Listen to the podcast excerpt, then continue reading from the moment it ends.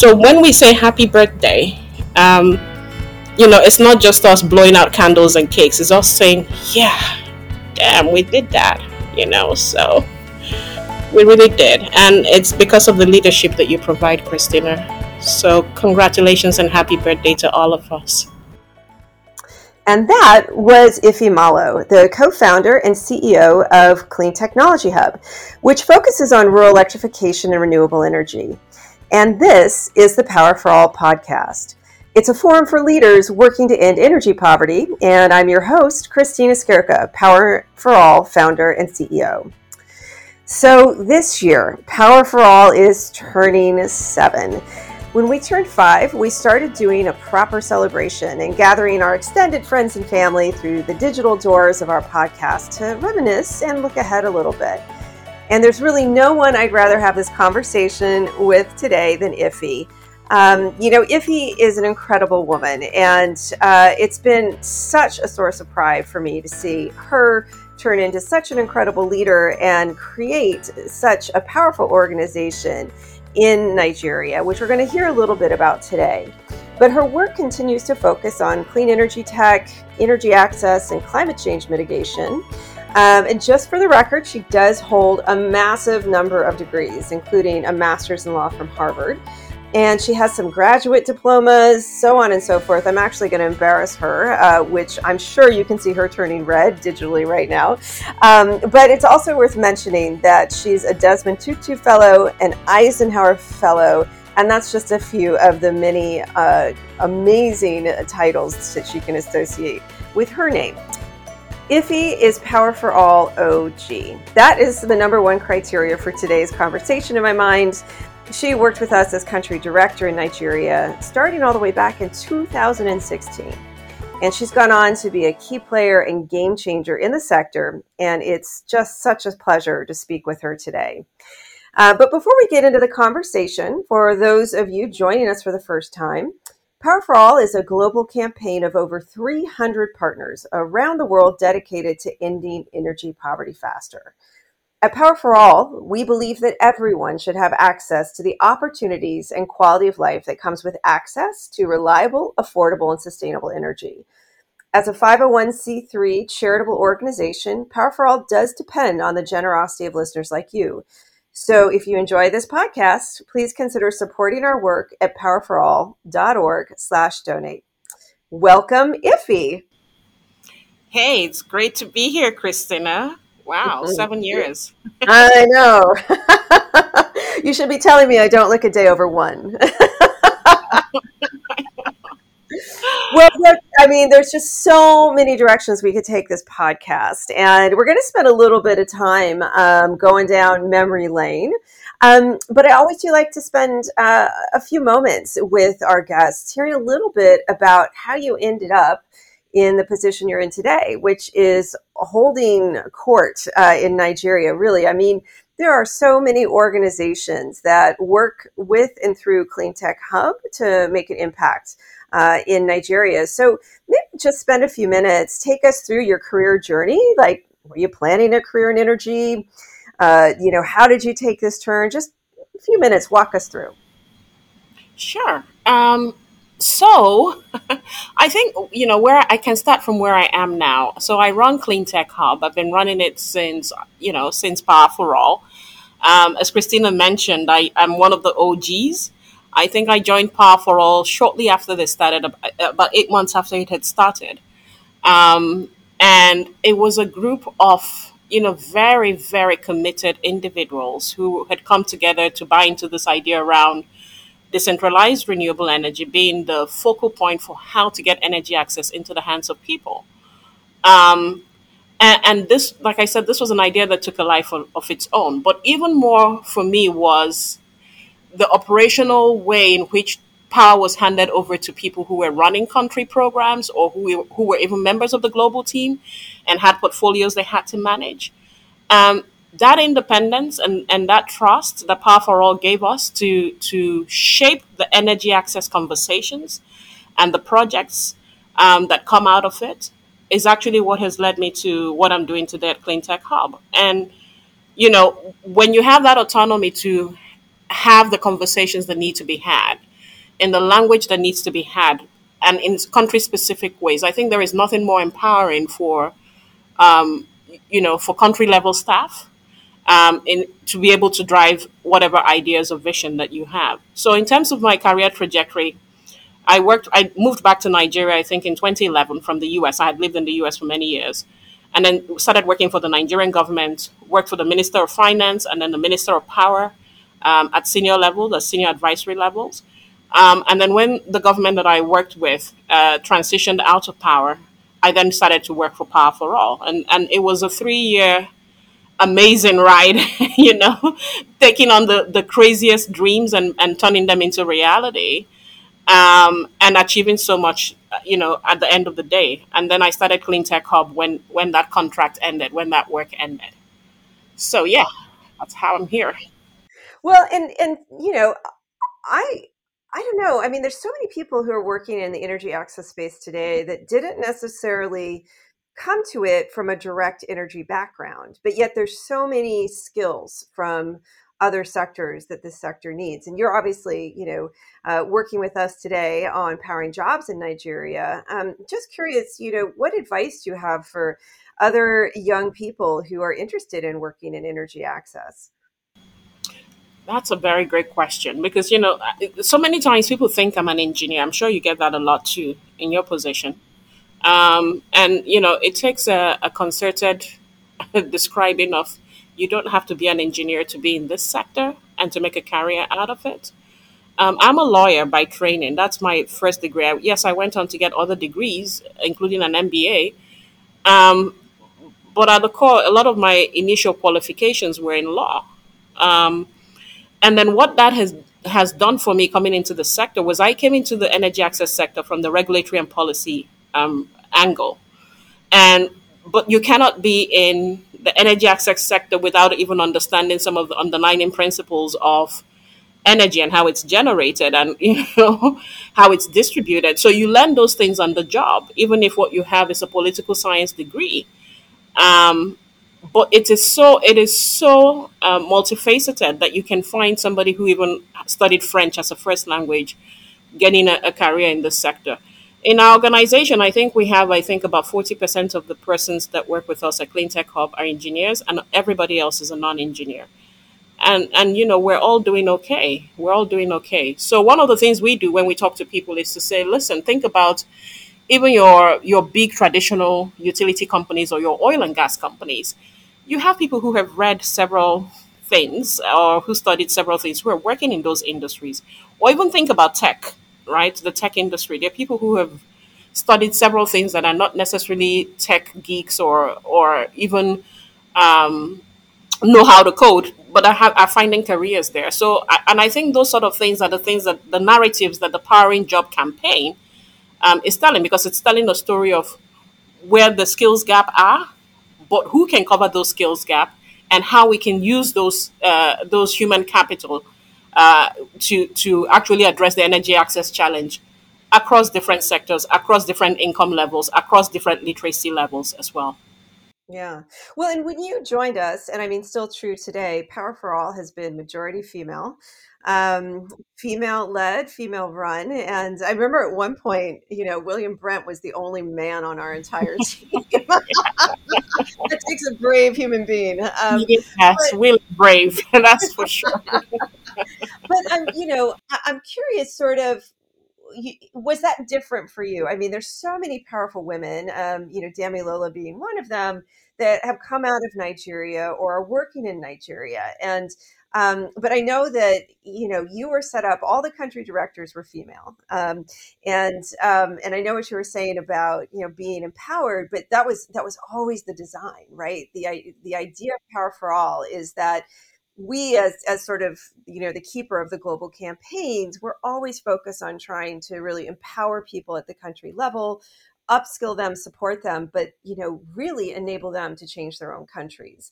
And it's great when that's women. And I'm just curious, sort of, as a woman in this sector, what have you seen? Like, how are we treating each other, as women in this sector? What are you doing to bring up other women? And, And when do we know that it'll be job done and we don't have to, you know, keep making such an extra focused effort to really mainstream women in our sector? Yeah. Oh, there's several questions in there. And let me take them one after the other. You know, I think what Power for All did was innovative, because before Power for All came into Nigeria, a lot of the DRE companies, the decentralized renewable energy companies that were part of our network, we're also not really hiring women. I remember one very prominent mini-grid company that had so many staff and no woman. I think there were about 60 staff and there was no woman. And I remember walking in there, I think it was 2017 for something we were doing. And I said, you don't have women here, really? And you're a Power for All partner?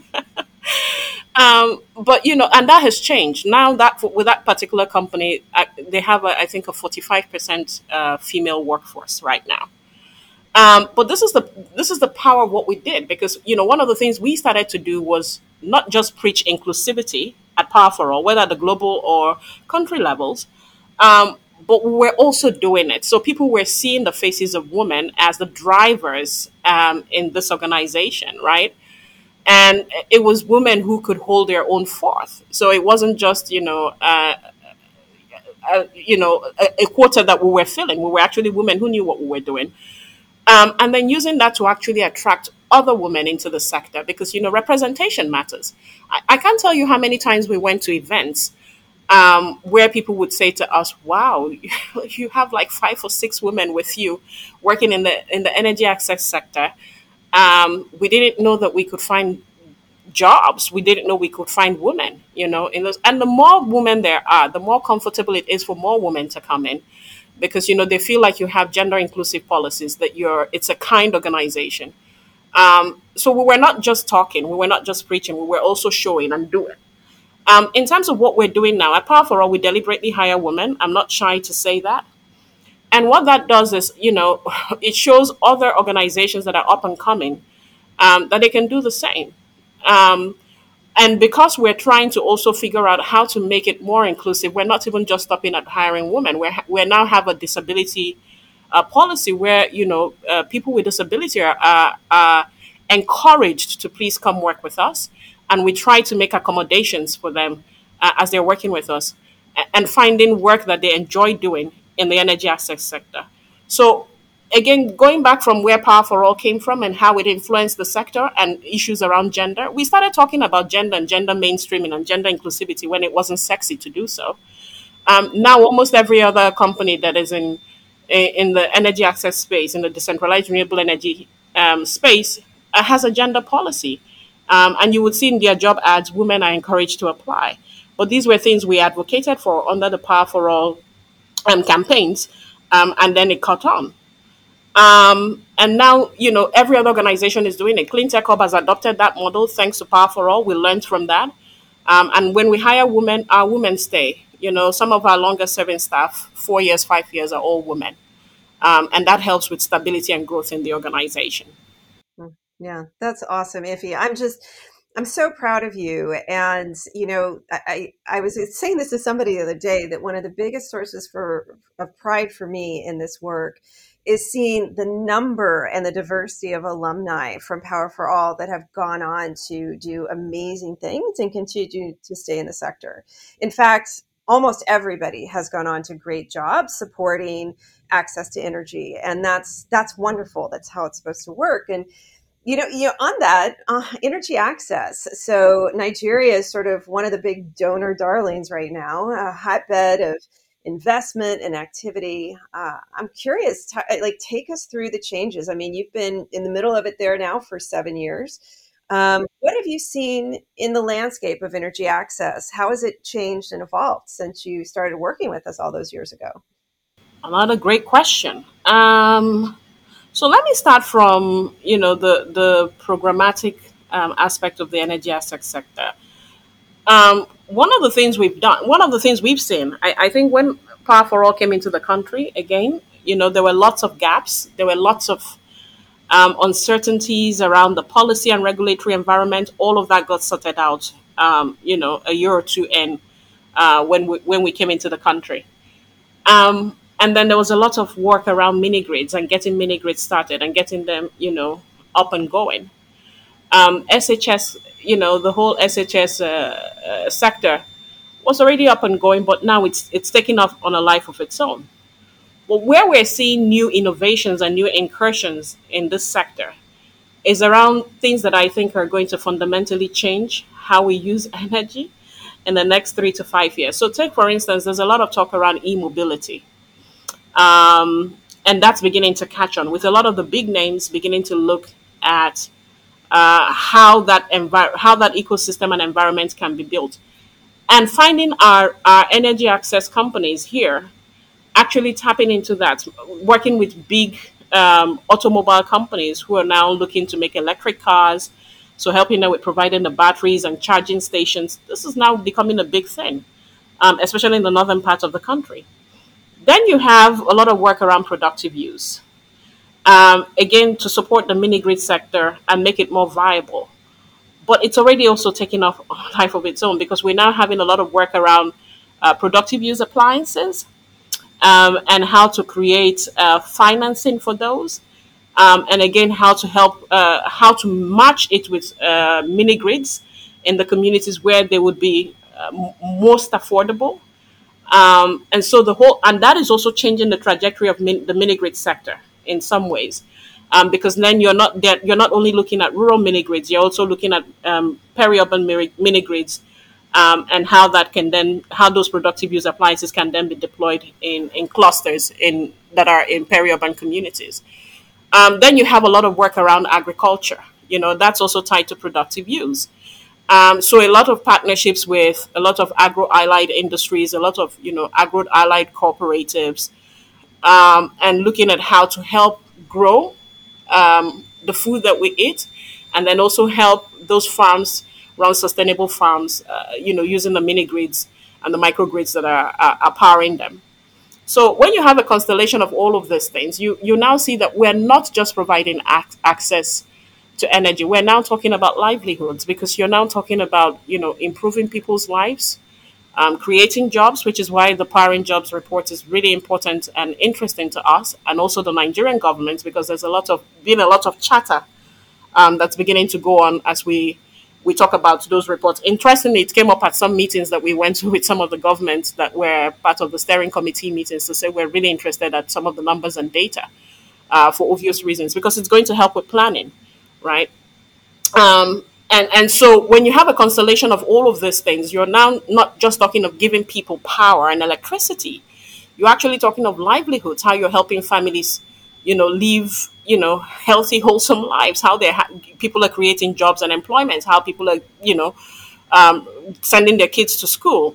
And so that's the trajectory that we're seeing, that we're no longer sort of trying to build just a power, electricity, energy access industry using decentralized renewable energy, that we're actually giving people means to livelihood.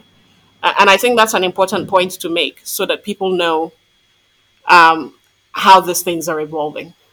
And so, with all of these evolutions that are taking place in the energy access sector, from the mini-grid sector to the standalone home solar system sector, and moving into the productive use and agricultural sector, you're finding that, there's a lot more potential in the decentralized renewable energy sector. And it's a sector that is going to add significantly to Nigeria's economic stability and progress. So it's really an exciting time to be here. But we still need to watch our connection numbers and, the number of connections that we're having. We're not hitting the sort of milestones we need to hit to meet SDG 7. So there's a lot of work going on to sort of recalibrate in terms of, the metrics and what we need to do to make sure that we're on track for SDG 7 in some ways. Yeah, well, I'm always curious on your point of view about what happens when you have such an influx of donor interest in the country. And honestly, I feel like, Nigeria and Ethiopia right now are just getting flooded with capital. And there's a couple things that come along with that, right? Which is A, are we spending that money in the highest and best priorities? B, where I'd really like to hear from you on is how are people from a partnership perspective? You know, what is your advice for either new CSOs or new companies trying to do business in Nigeria, or donors who have suddenly figured that they want to add their money to the pool of capital that's floating around the country? Nigeria is obviously a very particular, unique situation. And there's probably different ways of doing business there. So maybe from the perspective of advice for anyone who wants to, you know, throw their hat in the ring to help Nigeria reach its access numbers, what sort of advice would you have? So, you know, on this donor, the influx of donor funds, I mean, it depends on who you ask. If you're asking the developers themselves, Christina, they're going to tell you, we're not seeing the money. A lot of that donor funding is going to technical assistance, and that's not what we need. We need money to deploy projects, right? And then you're talking to those of us that are in the CSO, enabling environment space, and we're seeing the money, and then we're saying, well, you know, there's a lot of donor money that's coming in, and it's probably going to be distorting the market. So there are two different points of view when it comes to this donor funding in a country like Nigeria. However, I will say that one of the things that I think has happened is that there's been an influx of investors coming into Nigeria recently and doing commercial level projects in the DRE sector. You know, and there's an investors group, an investors coordination group, where many of them come together to talk about the numbers, what they're finding, the kind of things, the bottlenecks and challenges, and obviously the kind of companies or projects that they want to invest in. So this is why the amount of companies that we had when we were running Power for All in Nigeria have gone from about 30, 35. We now have, I think, just on the mini-grid space, we have over 100 and something mini-grid companies alone, to say nothing of standalone home solar systems. Not all of them are, you know, like the big ones that are known are well-structured, but they're there. People are now seeing that this is a viable sector that they can come in and make money. So in terms of advising new entrants into the sector, whether you're coming in as a developer or whether you're coming in as an investor, there's a lot of material to work on. One of the things that we're trying to do at Power for All is to create a primer that would help people understand the ABCs of what you need to do when you're trying to come in, from when you need to register, the licensing with NERC, applying for, you know, the World Bank RBF or whatever, what kind of investors pack do you need to put together, who are potential investors that are looking at Nigeria already existing, like just a primer that can help people understand the basics, because we think that would be helpful. But we also know that, you know, the Rural Electrification Agency through the World Bank NEP program has a one-stop 24 hours desk. You know, they do something online as well, so that if people can't come in physically, there's some online support where you can go to NERC, you can go to NEMSA, which is the other licensing authority, and you can go to the Ministry of Environment for those who need EIA to sort of soothe over all of the bureaucracy and the bottlenecks you might face trying to apply or get licensing and things there. But I think even having enough information about the country you're coming into and what the status quo of the business is, the business environment is, I think is critical, which is why we encourage people to read all the market reports that are being churned out by different organizations, sister organizations. Power for All has a lot of reports on its website. So I don't know if that answers your question, but, you know, yeah, and they can come talk to us too if they want to. So that's, Clean Tech Hub is there to provide any sort of support and information if they need it. Yeah, that's fantastic. And I just have to point out that when you started your answer, you said Power for All, but I think you meant Clean Tech Hub, which just warms my heart, because once a Power for All person, you're always a Power for All person. Actually, to be honest with you, Clean Tech Hub really is an offshoot of Power for All, you know, so I feel like, no, I don't feel like I still don't feel like I've left Power for All. It's funny because, you know, sometimes we're at meetings and I keep on referring to Power for All, you know, when Power for All did this, when we did that, when we did this, I'm, you know, like, and people are like, but Power for All is not in Nigeria. And I'm like, yes, they are. Hello. We just don't be here. So, but on this, let's actually talk about global versus local. So, you know, I think one of the new sort of echoing themes that we've heard from SE for All since Dami Lola took over is the importance of really investing in local companies. And I was shocked. I didn't realize there was 100 mini-grid companies in Nigeria. That's massive.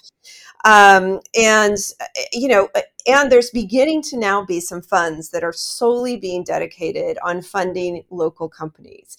Do you think that local companies have an advantage over some of the large global firms that are, venture backed and, have all sorts of cash in their piggy banks? Do you think there's a role for both in Nigeria? Maybe walk us through the global versus local developer conversation. That's a tricky one. Nigeria is a sort of a unique country on its own. We're very prideful people. I mean, you should know that. You worked with me. I worked with you. So, but we're very prideful people. We have the self-confidence of 100 people in one person. So when you have that sort of national culture, persona, and you're working in this sector that is very competitive. One of the things that you hear when you talk about the local versus global is the local people feel like we were doing this work even before decentralized renewable energy became a thing, right? So invest in us. Why do you help us grow and reach those communities you want to reach? The other side of it is that our local companies haven't quite structured themselves enough to receive the sort of capital that can help them grow. And we've seen that when we've done pitch contests and, accelerator programs with them, trying to get them investment ready or impact ready. So how are they going to face an investment committee? And then, when we're doing this mock pitches, you see where the gaps are. Where we're trying to run through their paperwork and their accounting and finance framework, you see that there are still huge gaps. So the first thing is, how do we get the locals to structure? Because that's how they're going to get more access to capital. On the other hand, the foreign companies have a huge advantage. They're able to go to Silicon Valley and raise money. They're able to talk to venture capital companies across the globe and raise money in a way that the local ones, who are even well-structured, cannot do. And so that's where a bit of the tension and the dichotomy comes in. I think what's happening now is that that competition is good, but I'm hoping that there will be a time we'll get to that space, and I feel like that's coming, where the local and the foreign companies are going to begin to partner together. I'm happy that there are foreign companies here because, again, they're providing employment. I mean, we have foreign companies that are have about 150 persons on their staff, mostly Nigerians. And the more we have those Nigerians in those foreign companies, the more they build the competency and capacity. It's pretty much what Power for All did, right? You came into the country, you hired people like me, Chibi came, Taina, invested in us, built us up, and then now we've gone out to do several other things. So it's the same model I think the foreign companies are sort of adopting. They're hiring good people here. They're doing work here. They're electrifying communities here. As long as they're treating their staff well and they're doing work that is impactful, it's all well and good. But I also do think that there should be space and consideration given to local companies, especially the ones that have done the work to structure their companies properly. That's my answer. Yeah, indeed. Indeed. Yeah.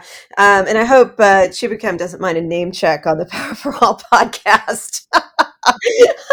So, let me just ask a few more questions, then we've got to land this plane. So partnership is really important. That's something that we've sort of laid out, and you set the stage for this idea of, maybe a global company coming in to help advance this global cause we all care about, which is ending energy poverty, and finding the right way to partner locally.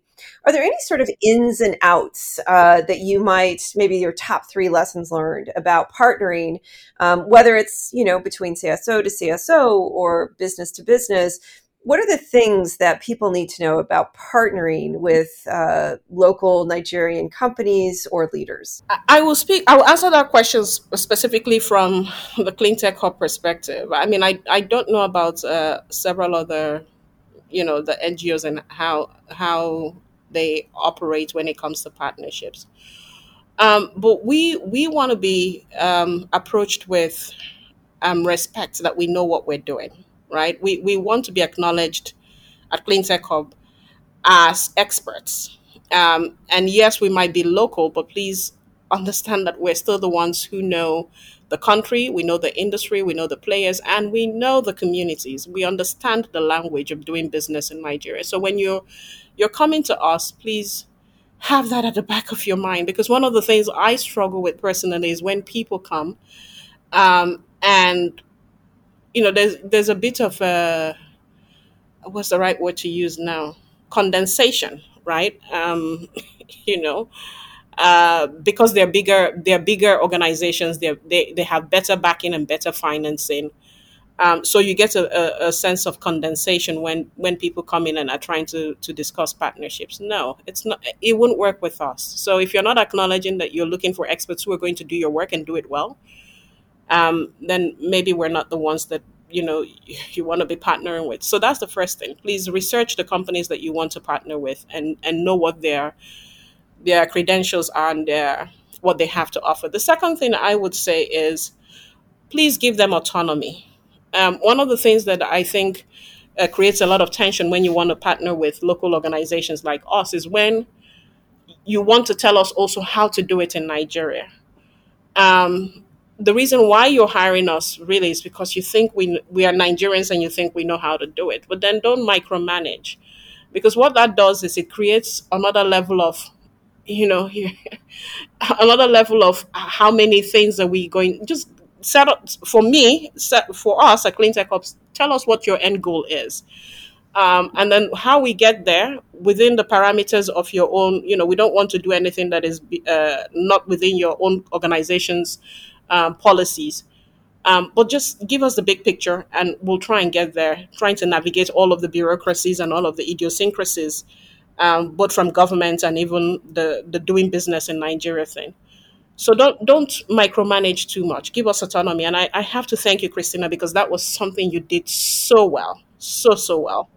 And that's what actually made me become the leader that I am today. And it's how I also approach my team. I just tell them, go and run with it. Don't, you know, this is the result. This is what we want to see. Just go get it. Call me if there's any problem, but it's all yours to manage. Yeah, that is actually a great segue to our last couple of questions. And, you know, we've gotten a whole bunch of fresh faces at Power for All, and I think it can be a little jarring for people when they first walk into the virtual doors of the organization, both the pace, the urgency, the intensity, and also the empowerment.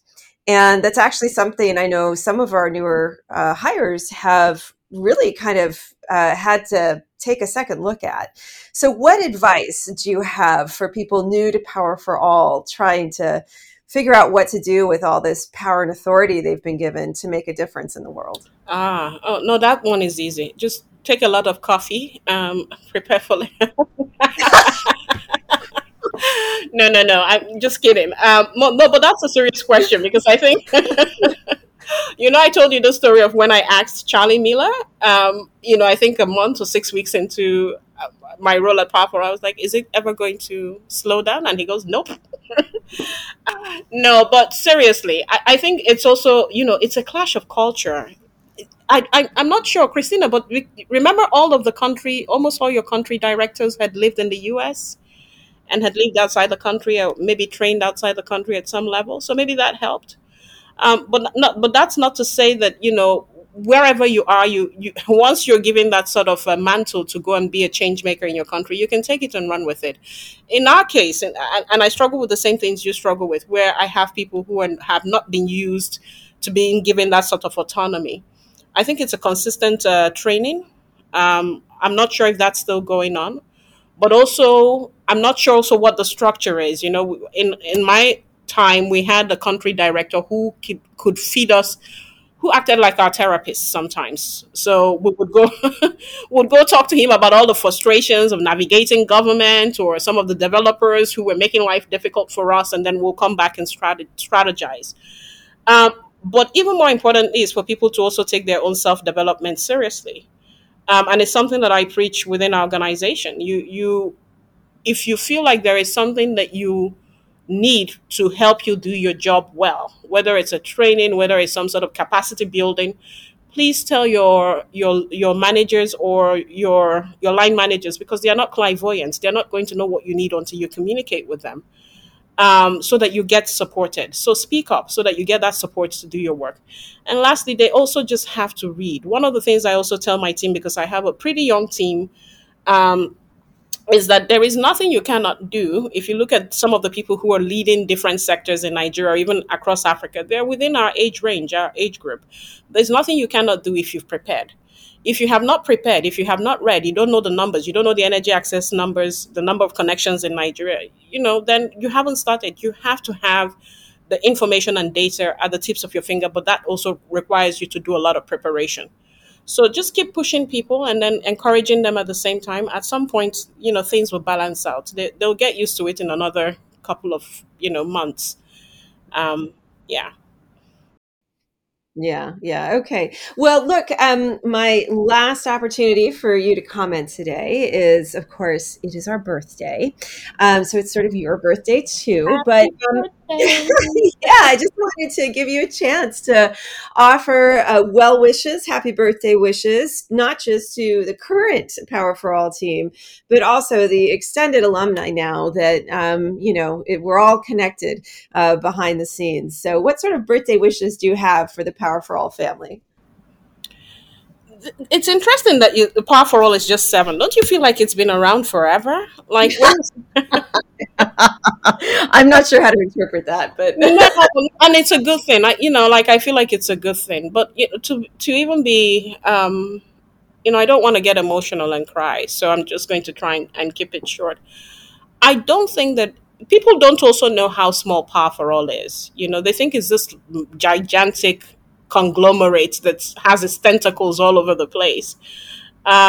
So for those of us who've been part of the family and know that you're working with a group of small but committed individuals that are putting in 150%, 300% sometimes to do the work that you're doing, it's incredible what we've all achieved in the past 7 years. It's really incredible when I look back and I think about it. But even more important, it goes back to what you said. It is the people that you have built and the lives that you have impacted. So take Ife for one. You took me, brought me into this organization, taught me, trained me, pushed me, and set me out there. And now I have, I think, about 35 other people working with me, not to talk about the 20 alumni that have passed through our doors. So, by extension, you have 55 people who Power for All has impacted. Without that opportunity that was given to me 6-7 years ago, I wouldn't be here. I might have been doing something else, but I don't know that I would be here today. So when we say happy birthday, it's not just us blowing out candles and cakes. It's us saying, yeah, damn, we did that, so we really did. And it's because of the leadership that you provide, Christina. So congratulations and happy birthday to all of us. Oh, my goodness. Thank you so much, Ife. Well, I can't imagine a higher note to end our podcast on today. So thank you all for listening. A reminder that you can find a wealth of sector news, analysis, and data on our website at powerforall.org, as well as the Platform for Energy Access Knowledge, or PEAK. You can also sign up to receive our monthly newsletter. And if you'd like to support our work, you can always make a donation via our homepage. So until our next podcast, and, don't wait until next year to wish us happy birthday. Speak to you soon. And we'll see you on the next episode of the Power for All podcast. So thank you.